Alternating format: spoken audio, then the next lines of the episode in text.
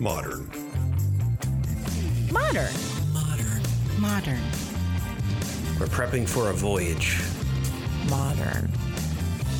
The force of an old fashioned equals whiskey mass times bitters acceleration. Why don't you make that a double? Modern Bar Cart. What's shaking, cocktail fans? Welcome back to another episode of the Modern Bar Cart podcast. I'm your host, Eric Kozlik, and this week I had the chance to sit down virtually with Chris Kierts, who runs a home bartending community called Socktails. Socks and cocktails seem like an odd pairing? It's actually not as weird as it sounds. See, Chris uses his vibrant and quirky sock collection as the backdrop for his cocktail pictures on social media. Just like an interesting pair of socks is a great conversation starter, so are the glasses and the garnishes that Chris uses to stage his drinks. And he and I share a common goal, which is to get people thinking about cocktails and to bring the discussion to the people who are making and enjoying excellent drinks at home. Speaking of which, I think this is a great time for me to let you make yourself a drink and mention this week's featured cocktail, which is the Sly Bourbon Buck. This is a modern bar cart signature cocktail because it uses our organic ginger syrup, ginger by Sly, but the bourbon buck itself has been around for a long time. Long, long time. Anytime you see the words buck or mule in a cocktail, it's a pretty safe bet that there's ginger involved somewhere, either in the form of a ginger beer or a syrup or even fresh ginger muddled into the cocktail. Another name for the bourbon buck is the Kentucky mule, which is a nod to the role that the state of Kentucky plays in the production of bourbon whiskey here in the US. So, how do you make a sly bourbon buck? Well, it's pretty simple actually. You fill your mixing glass with ice, then you add two ounces of bourbon, your choice, a half ounce of ginger syrup, a half ounce of fresh lime juice, and several generous dashes of embitterment aromatic bitters. And you stir that up for about 20 or 30 seconds. You strain it into a rocks glass over ice, and you enjoy. Now, Mules and bucks are very often served as highball cocktails, and what I just described was not a highball. And a highball cocktail just means that it's going to have a little bit more volume than other drinks, and it's going to be diluted slightly more uh, as a result, because you don't want to be drinking a lot more volume of the same alcohol potency. And if you'd prefer to make your Sly Bourbon Buck a highball affair, all you need to do is use a larger glass, either a Collins glass or a pint glass, and then add your desired amount of sparkling water to the recipe that I just described. And because ginger by Sly is essentially a ginger beer concentrate, this move works like a charm. So, uh, if you want to check out some awesome pictures of this cocktail or refresh your memory on the ingredients, have, head over to Facebook or Instagram or find it in the recipe section of our website. Now, back to socks and cocktails. This is a great episode for you to check out, especially if you're interested in photography, brand building, social media, and all the hard work that goes into those beautiful pictures you see on Instagram. Some of the things that Chris and I discuss in this episode include the current state of Chris's sock drawer, which online venues are the best for cocktail feedback and information, advice for staging a sexy cocktail photo, how to use hashtags to find great cocktail content on social media, what kind of rum to drink on a desert island, and much, much more. As promised during the episode, there's a link in the show notes to Chris's home bartending Facebook group, which you can join if you want a dedicated online space to talk about great drinks and get some pointers. So definitely check that out if you're interested. But for now, please enjoy my conversation with Chris Kierts of Socktails.co. Chris, thanks for being on the show. Uh, thank you, Eric. I'm really excited to be here. Fantastic. So, as always, would you mind just kind of introducing yourself to our listeners and telling them a little bit about who you are, kind of like in general, and then maybe your cocktail persona as well? Yeah, absolutely. So, uh, I'm Chris Kierts. I'm founder of, I guess we'll call it a resource called Socktails. Uh, which is really just the resource Instagram account for at-home bartenders trying to kind of get into that craft. Uh, my background is kind of all over the place. Uh, I studied civil engineering in college, philosophy, psychology, um, but unlike a lot of my counterparts, I didn't really do those summer internships, and I found myself in the restaurant industry, uh, managing restaurants, managing bars, uh, and that's the job I got out of college. And I really loved that. I love the hospitality industry, um, but also where where I was was kind of a stressful position, and didn't think it was for me. So uh, backpacked across Europe, kind of dropped everything for five months with my now wife got into marketing uh, when I got back, and what I do now uh, it's called Socktails, and it's the perfect blend of hospitality. I get to make drinks, I get to learn, I get to teach, uh, but also marketing and, and building a brand, which is something I really love to do. Yeah, that's really interesting. I, I kind of have a marketing background as well, uh, also via a strange route. Mine was uh, poetry, and um, so I think there's I think there's commonalities in in what we you know what what our brains kind of automatically go to when we start thinking about cocktails and thinking about interacting with people and creating a community. Um, so right. I, I first off, I, I think there's an obvious question here, and the question is, what's the deal with socks? Like how how did how did we uh, think to combine socks with cocktails? Yeah, I mean, it, it, sounds kind of silly, and, and even talking about it, it sounds silly, but there's really kind of a deeper meaning to all of it. Uh, and when I was I was creating this concept, it was back in January, and I knew it wanted to be around cocktails and at home kind of bartenders. And in my mind, I was thinking, what's the difference between someone who does this full time and someone who's just kind of doing this for fun as a hobby? Uh, and, I, and I looked down and I realized I'm wearing these fun socks. And it was just like a light bulb.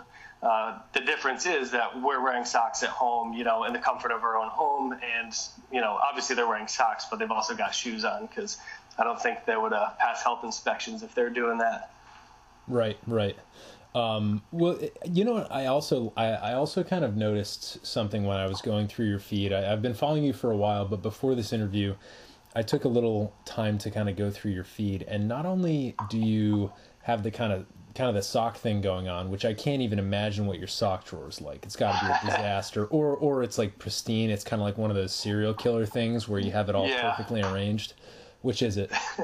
uh, definitely the disaster. I actually just made the the big move from socks sharing a drawer with other things, and now it's got its own dedicated drawer. But I wouldn't say it's very organized. That's good. That gives me that gives me confidence because that's that's how my that's how my sock drawer is. It's kind of a mess. Um, and socks are those. They've got those kind. They've got that kind of thing going for them where they disappear. So they're kind of the most mysterious garment in you know mm-hmm. in, that, in that respect. So um, I like socks. I think that as men we have slightly fewer um, I guess accessorization options than than women do uh, by and large.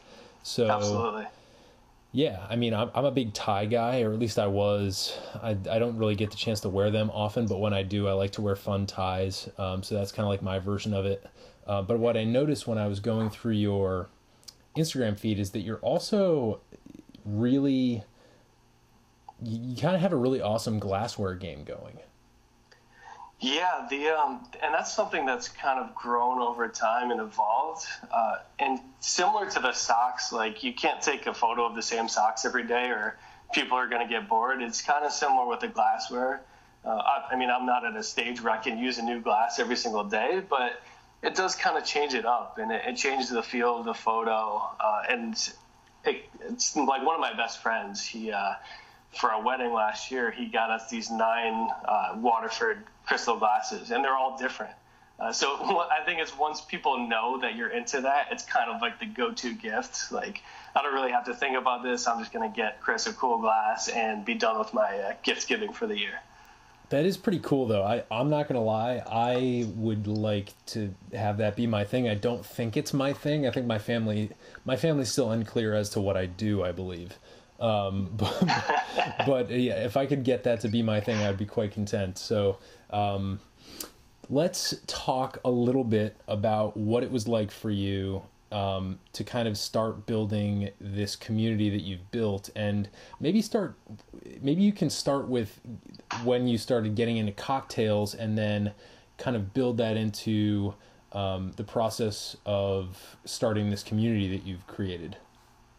Sure, and I think the the term cocktails kind of has a broad definition, and I think at 18 I thought I was into cocktails, and then you know 22 I thought I was into cocktails, and then uh, I realized there there's a specific type of you know this craft cocktail that I've gotten in, gotten into now, um, and it's it's not really complicated. It's just that you're using really fresh ingredients, uh, nothing like bottled really.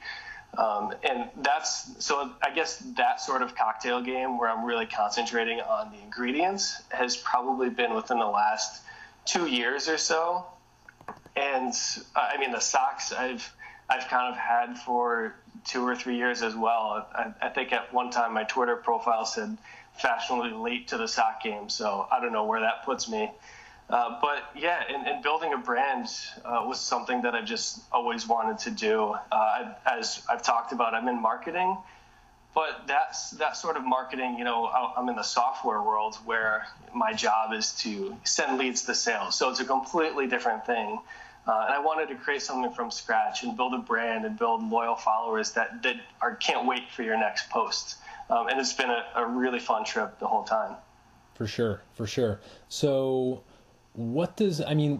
What does that? What did that start as? I mean, so I, I, I mean, I imagine you started just kind of posting a few photos, and how did it start to pick up steam? Yeah, I think Instagram is just first of all an excellent community for this. Uh, if you find the right hashtag, uh, and for me it was home bar, and this actually started on my own personal account.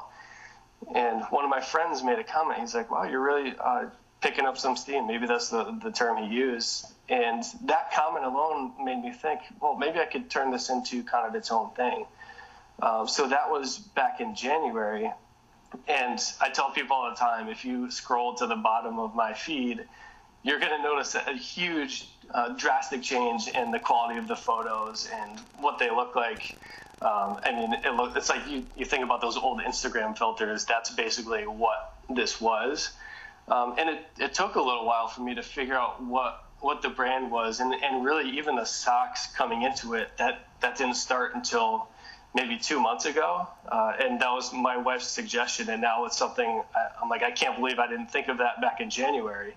Uh, and it just takes a while to kind of develop. I, I, tried a lot of things that didn't work. I remember trying Jeopardy questions, putting those on my Instagram feed, and um, so I, I, even took some of those down because it just didn't really match the brand now that I know what that is. Right, right. That's really interesting. So, I mean, from a professional standpoint, I'm I'm kind of also in the process of trying to quote unquote build a brand. I, I am I'm, I'm more interested in getting feedback from people at this point um, because I think mm-hmm. that's the most valuable part for me as somebody who makes um, products. I, I just want to get out there and get people excited and then get their feedback. Um, and part of what both you and I are doing right now is kind of the larger process of building a community. And I'm sure we've got listeners out there who are kind of experimenting with cocktails largely on their own. And I know that they would love to branch out branch out and find some like-minded folks, but for whatever reason, maybe they're in a place where it's hard to gather in large groups because everyone's living far apart.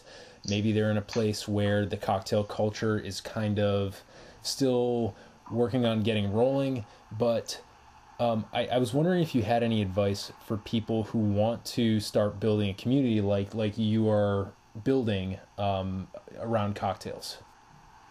Yeah, I think that's a really good question, and uh, I feel pretty lucky to be in Boston, where there is a cocktail community.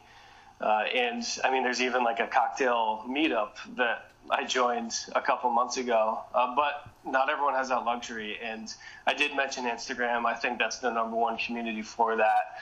Uh, I, I, can't believe how many direct messages I get, or how many I even send them to other people as well. It's just people want to help there. And if you find those the right hashtags, I mean, just follow that and see who's involved and, and start commenting on them, and, and they'll start to notice you. Uh, another big one, and, and we were talking about this offline, but is Reddit. Uh, the subreddit bartenders uh, talk about people who want to help others. if you post a question, if you post a photograph of your most recent recipe, you're going to get honest feedback, but you're also going to get people who want to help you make that better and help you get better at your craft. Uh, and I just, I've loved Reddit for a long time, and it's only recently that I discovered that bartender subreddit. Um, and a third, and, and this is a totally shameless plug, but uh, I, I just started a home bartenders group. It's a, it's a private group on Facebook. Uh, it's only like 50 people right now, but I'm trying to get like another community together where similar to Reddit, but I know a lot of people don't hang out on Reddit. Uh, plenty of people hang out on Facebook, and I'm just trying to grow that as well to help people who are trying to get into the craft. That's great. Is that something that we'd be able to share with our listeners? Yeah, absolutely. Um, I think I have to like accept you, but I, I, pretty much accept everyone who, who tries to be part of the group, so it's no issue. Cool. Well, then uh, you and I can talk offline, and we'll make sure that we get that into the show notes. And at least if we can't give a link, we'll give instructions for people to search out that community so that they can join up with you. Um, so now I was hoping to maybe get into a little bit more of the aesthetic nature of what you're doing. Uh, we'll get into things like your favorite cocktails and you know your favorite spirits in the lightning round but one of the things that i'm really interested in is kind of the aesthetic nature of, of what's going on with cocktails i, I really enjoy um, kind of the entire process from the the room that you enjoy the cocktail in the glassware the garnish the drink itself the preparation of the drink the music whatever whatever atmosphere and other stuff kind of goes into that experience. And you, in your quest to kind of build this community, have taken the photograph as a medium to communicate that. So I'm wondering. Um, what are some of the things that you do and that you take into account to try and communicate a really awesome cocktail experience visually? Yeah, and this is this is a really fun question to answer because it's my favorite part, but it also takes the longest amount of time. And I, I don't know if people understand how much time and like planning actually goes into taking a good photo. Um, and to be clear, I'm, I'm not like the master photographer over here. I use an iPhone uh, and a lighting umbrella, but it, it really comes down to planning it out before it actually happens. So what is your garnish going to be? What is your glassware? Do you want it to be in the freezer? Do you want it to have that nice look before it comes out, or do you want it to be completely clear? Uh, make sure you're not making your drink too early, um, or if you do, at least pour it out of the ice. Um, really thinking through that process of what you want it to look like. Uh, and one thing I ran into is that uh, we just moved into a little bit bigger apartment, but we were in a very small space. Trying to get creative with this space was almost impossible. I pretty much had one room to take photos in. Uh, but I think people would be surprised to see the kind of trinkets and the things around their apartment that really add to the flavor, not the flavor, but the look of the, the photo itself. Uh, and and one, one of my good friends told me about uh, they use, rather than like coasters, I think they go to Home Depot or something and they just get like kitchen tile samples or something for their coasters. Uh, so always finding ways to get creative. It's not all about you know finding new things and buying new things, but really getting creative with what you have. That's really interesting. I actually am also in kind of um, a small apartment setting. Um, I don't know if it's going to come through on the audio, but there's like construction going on all around me. Um, and it's not the nicest apartment. It's definitely not well lit. And it's been very difficult for me to take actual cocktail photos in here. So I've been lucky enough to have access to a beautifully curated space in the WeWork uh, community here in Washington, D.C., which is kind of like a. Um, like a office, like a shared office setting, uh, but they just have beautiful buildings with lots of uh, natural light. So I was able to do a couple of photo shoots in those places, and even with all that natural light, and even with a professional photographer, shout out to Rima Desai Photo here in DC, who's done an excellent job for us. If you see photos on our recipe pages and, and in many cases on our social media, those are her work, and we, we put a lot of time into um, those photos. Uh, but it, it, it's such a great deal of work, and to know that you do it all with pretty much a lighting umbrella and just an iPhone is is uh, is very impressive. So, how much Instagram editing do you do to your photos after the fact? I used to kind of sit there, uh, use one of these photo editing apps, and you know nitpick all these little things, and it just took too long. The whole process was taking too long. And one of my uh, photographer friends, uh, who, who, actually takes a lot of cocktails, I don't know if I can mention his name, so I won't, but uh, he, he suggested this app called VSCO. I don't know if it's called VSCO or VSCO. And part of part of creating that brand is having photos that, that look alike, that when people see your photos, they can kind of recognize a, a similar theme. And so I really, I just go into this app and I use the same filter every single time uh, I feel like I'm a magician giving away all my magic tricks, but it's it's really it's really not it's not that hard. I just it, it, works perfectly for the look that I wanted, and I take the photo. Um, that probably takes the longest time finding the right angle, and then I, I add it to VSCO, find find that filter, and get it up on Instagram. So, one question that I have that, that maybe isn't among the questions that I sent to you is you know you you just kind of detailed all of the technical things right? All of the things that are going on behind the magician's curtain. And i'm wondering if that takes away from the magic of the cocktail or if that somehow enhances it. I want can you talk about that a little bit? yeah yeah uh, that's it's funny you bring that up because i think about that all the time uh, and uh, it's like you know when you're, you're making food and sometimes it just it doesn't taste as good because you're the one who just spent an hour prepping it. Um, I, I, wouldn't say it's that. It doesn't take quite as much time um, as making food and making a full dinner. Uh, in in one case, it's really like I'm holding this drink in front of me, uh, and I'm holding it for like five minutes, and all I want to do is take a sip. It's not like I'm in the process of making it. So in a way, it almost makes that that first sip a little sweeter because you know you're you've been waiting and you've been putting it off to get this perfect photo. And uh, I think when I first started doing it, I was frustrated, and then after a long time, it was just like, you know what, this is part of the game. This is what I do, and you just kind of embrace that that piece of it, and, and know that brands and people and Instagram influencers all over the place, this is what they're doing. So you just have to embrace it. That's funny. I like the uh, the kind of earned nature of, of that, where you, you put in the time and then you know you finally. It, it's like when the dog has to uh, hold the dog biscuit on its nose and balance it there until the owner says it's okay. Yeah, that's the that's the perfect image. Yep. Yeah, awesome, man. Well, um, so before we transition transition into the lightning round questions here, I will. I, what I what I want to do is encourage folks um, to do a couple things. One, obviously follow you at Socktails.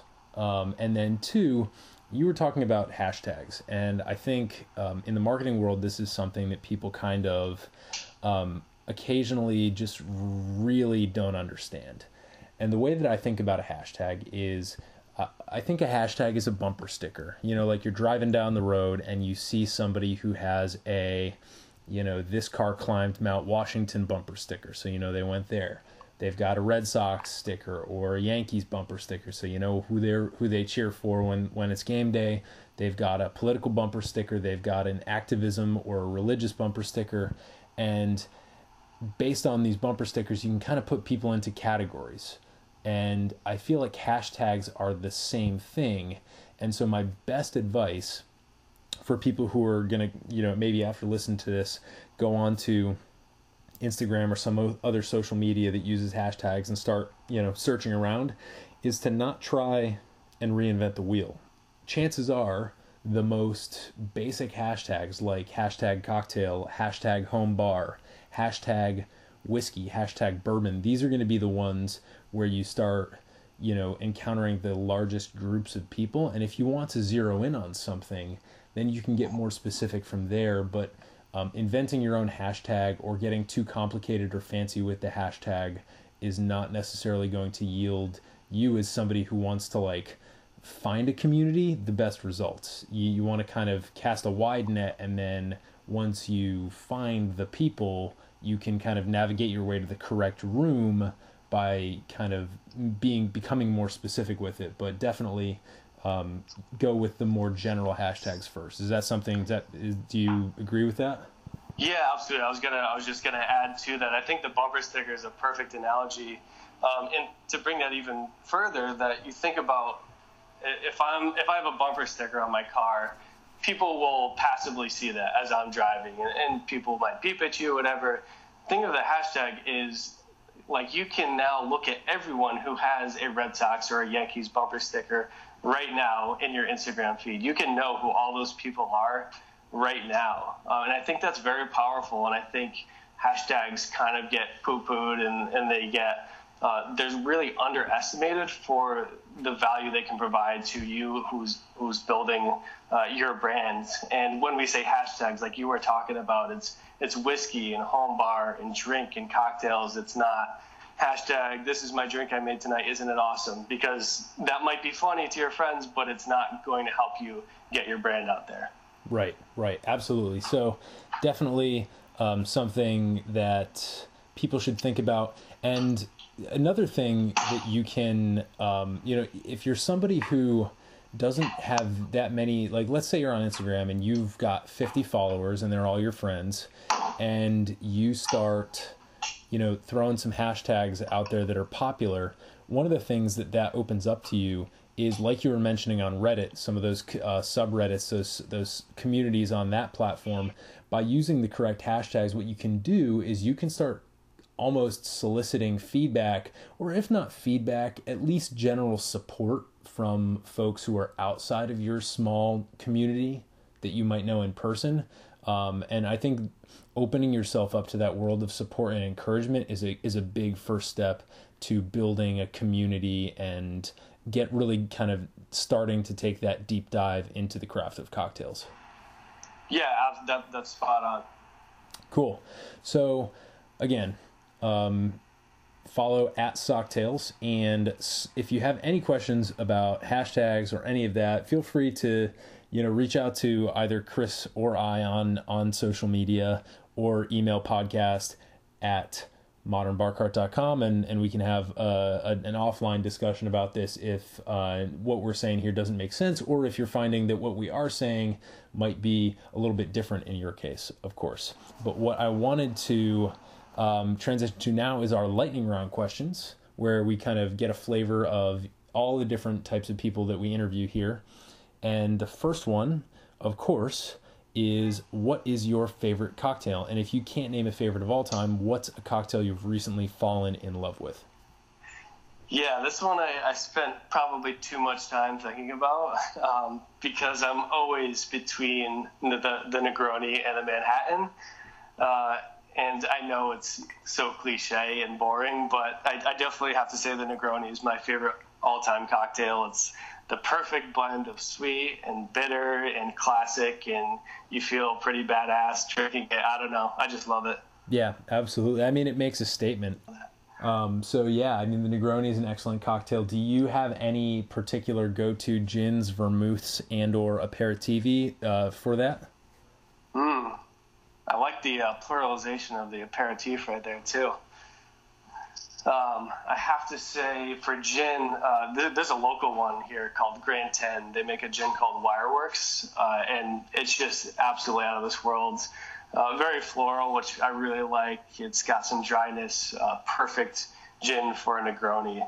Uh, and, and if I'm going uh, a little bit more mainstream, probably Hendrick's. I know that's kind of a, a, popular one that a lot of people drink, but something about that cucumber infusion is just really refreshing. I was actually last weekend. I was able to get up on stage here at an event called Taste of DC, and we did some uh, a couple of demos with Hendrick's Gin, and uh, we made a Negroni with their gin, and we made a Vesper. So mm. definitely with you on the Hendrick's Gin. I was uh, lucky enough to enjoy that. So oh yeah, that's a, that makes a good Negroni. What about vermouths and aperitivi? Uh, let's see. Carpano is probably my go-to, uh, but I actually just bought Dolin Sweet Vermouth, uh, so I'm trying. I'm giving that a try. I haven't actually tried it yet, but uh, I just ran out of the Carpano, so I wanted to try something different. So I'm sure you'll be seeing that on the Instagram soon. Gotcha. Yeah, I, I really like Dolin. Um, I think Carpano is kind of in a league of its own in terms of just the sophistication and the number of things that are at work beneath the surface. But Dolin, for the price point, is a very, very solid, um, very, very, very solid choice. I, I always have a bottle of their white vermouth in the fridge, um, and I think their their red vermouth is also a very a great go to. Um, anything besides Campari in your Negroni? Um, no, I mean, not really. I, I do love the Boulevardier, which is with the rye. I'm a huge fan of that. Um, actually, drinking an Old Pal right now, which is, I don't, I don't know if you call it Negroni variation, but it, it's got kind of the same qualities. So I like to switch it up. Uh, I'm a huge fan of Negroni Week. Uh, maybe like the white Negroni, which uses Suze, uh, which is a kind of strange yellow uh, bitter liqueur, and you know any, anything, just uh, one little variation, and, and, I'm a fan. Yeah, well that's great, man. Well, we might have to uh, get you hooked up with some bitters here. I know you're one of the few people who I've interviewed. Uh, who is out of state for me, even though I am originally from Massachusetts. Um, I might have to. I might have to get you some bitters since you're a bitter guy. It seems I might have to get you some bitters. Oh, I'm, I'll definitely, uh, I'll definitely be into that. Great, cool. So, uh, moving on to spirits. If we were on a desert island situation here, where you had to take one bottle of spirits with you, or one type of spirits, a boatload of an entire type of spirits that had to rest, uh, less, uh, last you the rest of your life on that desert island, what spirit would you pick? Hmm. You know, now that you phrased the question that way, I was gonna go with gin but something about being stranded on a desert island makes me want to say rum, like a Smith and Cross uh, dark aged rum. I think I think I could get a, get along with that for a few years at least. For sure, Smith and Cross. And is that a Jamaican rum? It is, yeah. And I just my friend's been telling me to try it forever, and uh, you have to be careful. It's definitely got a distinct flavor that can overpower uh, any sort of like I've made a I forget what they call it a, King, a Kingston Negroni, which is uh, sub the gin with with rum. Uh, but you got to be careful. But I mean, if we're talking desert island, then uh, give me all the Smith and Cross you can you can give me. For sure, yeah, and. One of the, I, I definitely want to get into more spirit focused episodes here because I'm lucky to, to know a few distillers in the area who have a lot of great knowledge on um, specific spirits like rum, like whiskey, like gin. Um, but one of the things to keep in mind is uh, for those of you listening at home, Jamaican rum is very different from a French style rum, from the French West Indies, from, you know, is, is very different from a rum that's perhaps being produced uh, in Central America, for example, right now. There's a lot of interesting rum being produced there. So uh, the Smith and Cross rum, even though it sounds like, you know, wow, rum seems like a very big thing, but the Smith and Cross decision there is actually a very uh, specific choice that we, and, and correct me if I'm wrong, it's got a bit of a funk to it, right? Yeah, when you were saying that, I was like, the word that comes to mind is funk, and I don't, I don't know how to describe it. It's like when you drink a, a red wine that's got a little bit of that funk. It's just got it, and there's no other, there's not a better word to describe it. For sure, yeah. There's, that's that. I'm actually uh, contemplating doing an entire episode on the way that we describe flavor uh, because uh, I have a personal beef with certain um, wine wine label terms like fruit like fruit forward or hmm. um, you know like like chewy or something like that because I think that that although they can be accurate in some situations, they tend to be abused and people people just kind of take it for granted. But uh, in in the case of funk that is a very very specific thing when it comes to rum and as soon as you taste the the funky rum you'll know exactly what it is you'll be able to identify it even if you've never had it before oh yeah you'll know and, and in that same vein you're talking about like weird words people use i was uh, at a whiskey tasting actually people at work and this word Bernie, like when it comes down your throat, it's Bernie. And I, I think if you if you go talk to like some normal people who don't like specialize in tasting, you'll get some more appropriate words for what what these these spirits should taste like. Absolutely, absolutely. Well, we might have to make that more of a survey episode where we we take it to the streets and and uh, do some do some impromptu tasting notes as long as we don't get caught with open containers in public. Yeah, um, I love it. All right, man. If you could have a cocktail with anyone in the world, past or present, who would that person be? What would you drink? Where would you go? Uh, what would you talk about? Yeah, um, this was also a very tough one, um, but I'm gonna go 300 years ago. Alexander Hamilton.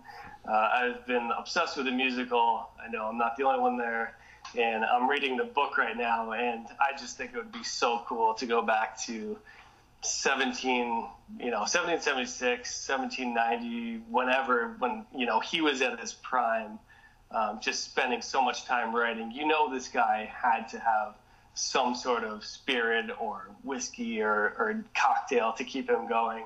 I would love to just sit there at his desk while he's writing, have a drink with him, and discuss the, the future of, of America. Well, and of course that was during the golden age of punch. So you've got you've got a lot of cool punches, a lot of um, rums and brandies in particular. Mm. Uh, so that yeah, that sounds really exciting. Uh, have you been able to um, pick up David Wondrich's book Punch? No, I've heard a lot about it though. I really have to get that one. I think once you finish with the Hamilton thing, especially if you're into the kind of colonial sense of things, and obviously Boston's a great place to you know be grounded in that history. I think I think Punch is something that you'd really enjoy because I think um, he does a little bit better job, even though he does an incredible job in Imbibe, but he does a almost a better job getting into the storytelling aspect of it in Punch. Kind of like instead of telling the grand sweep of cocktail evolution, he gets to focus on certain really odd and strange vignettes, which is really cool. Oh yeah, I'm definitely into that. Nice. So, speaking of books, are there any particular books about cocktails that have been particularly influential or enjoyable for you? Yeah, and I've I actually heard this mentioned on one of your previous episodes, but The Drunken Botanist by Amy Stewart. Uh, I read this front to back probably a year and a half ago.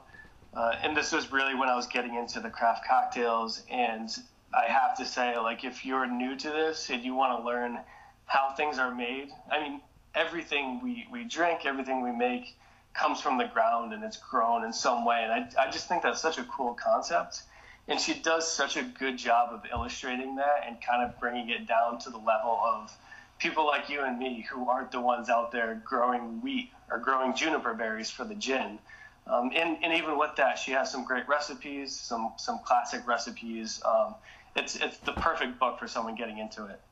Absolutely, couldn't agree more. And I think at this rate, Amy Stewart's going to need to uh, be a guest on the podcast if, if she if, if if I can get some of her time. I'm not quite sure what she what she goes around doing or even where she lives, but uh, I think we're that would be a great guest. We're definitely reaching this critical point of recommendations of her book where it's getting not like embarrassing, but uh, a little bit overly flattering, and I think we just need to like get her on the podcast. So um, yeah. Thank you. I, I couldn't agree more with that recommendation. And as somebody who has used that book to inform the recipes that I that I put out with my products, um, you know, I, I can't I can't think of higher praise um, than just the constellation of people on this podcast who have recommended it. So you're definitely in good company there.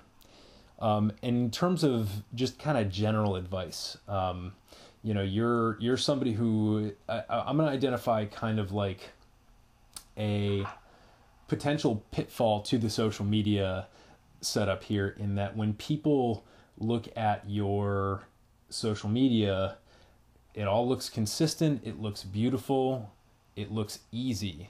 And that's obviously that's obviously not completely the case. So I'm wondering if there's any advice you can offer to people not so that they can make their cocktails look like your feed, but things that you've learned along the way that can really enhance their experience.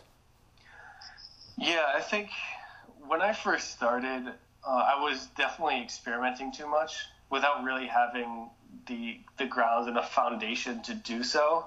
Uh, and I was just, you know, I'll, I'll, never forget this one this one thing I made that they added like an IPA to, and it was just like the worst drink I think anyone has ever made. And I think that was when I realized like I, I got to get down to basics.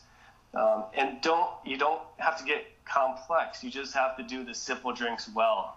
Uh, and when you're making a, a, margarita or a daiquiri, use fresh lime juice. Use like your own homemade simple syrup. It's so easy to make. um, learning the basics and then going from there.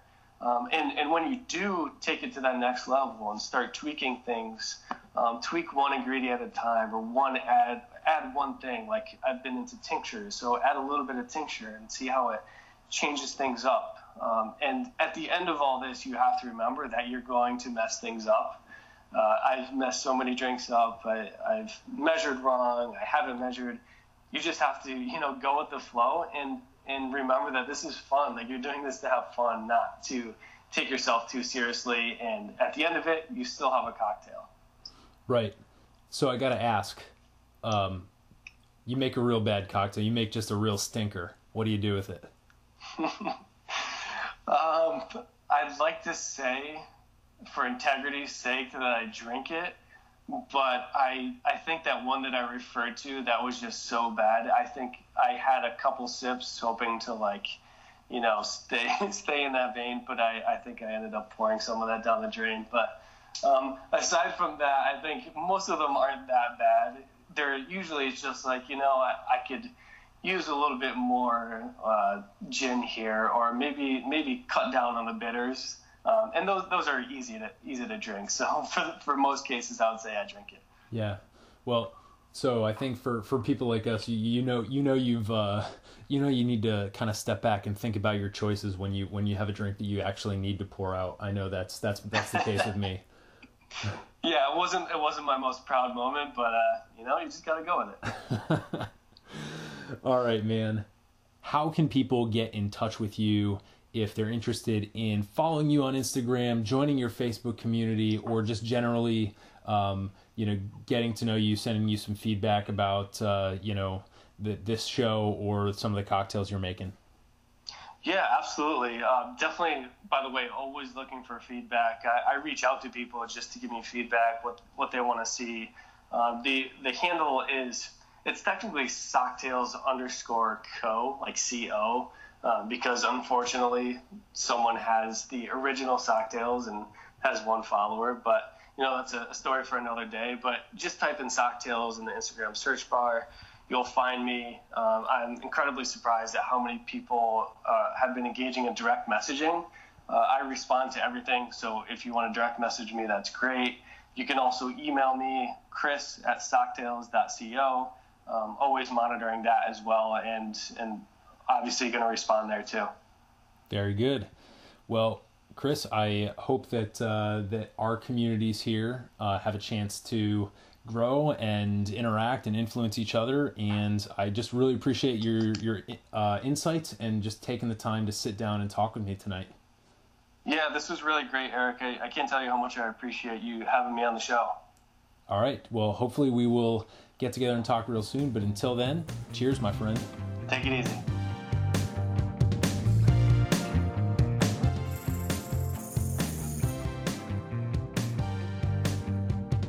Everybody, thanks for listening. I just want to remind you that this episode might be over, but the journey and the discussion are just beginning. If you're excited about the content in this or any other episode, please tell us. Follow us on Instagram at Modern Bar Cart for recipes and great product tips, or stalk me personally at Quixologist. That's Q U I X ologist. You can also like us on Facebook by searching Modern Bar Cart, or hit us up directly via email by sending a note to podcast at modernbarcart.com.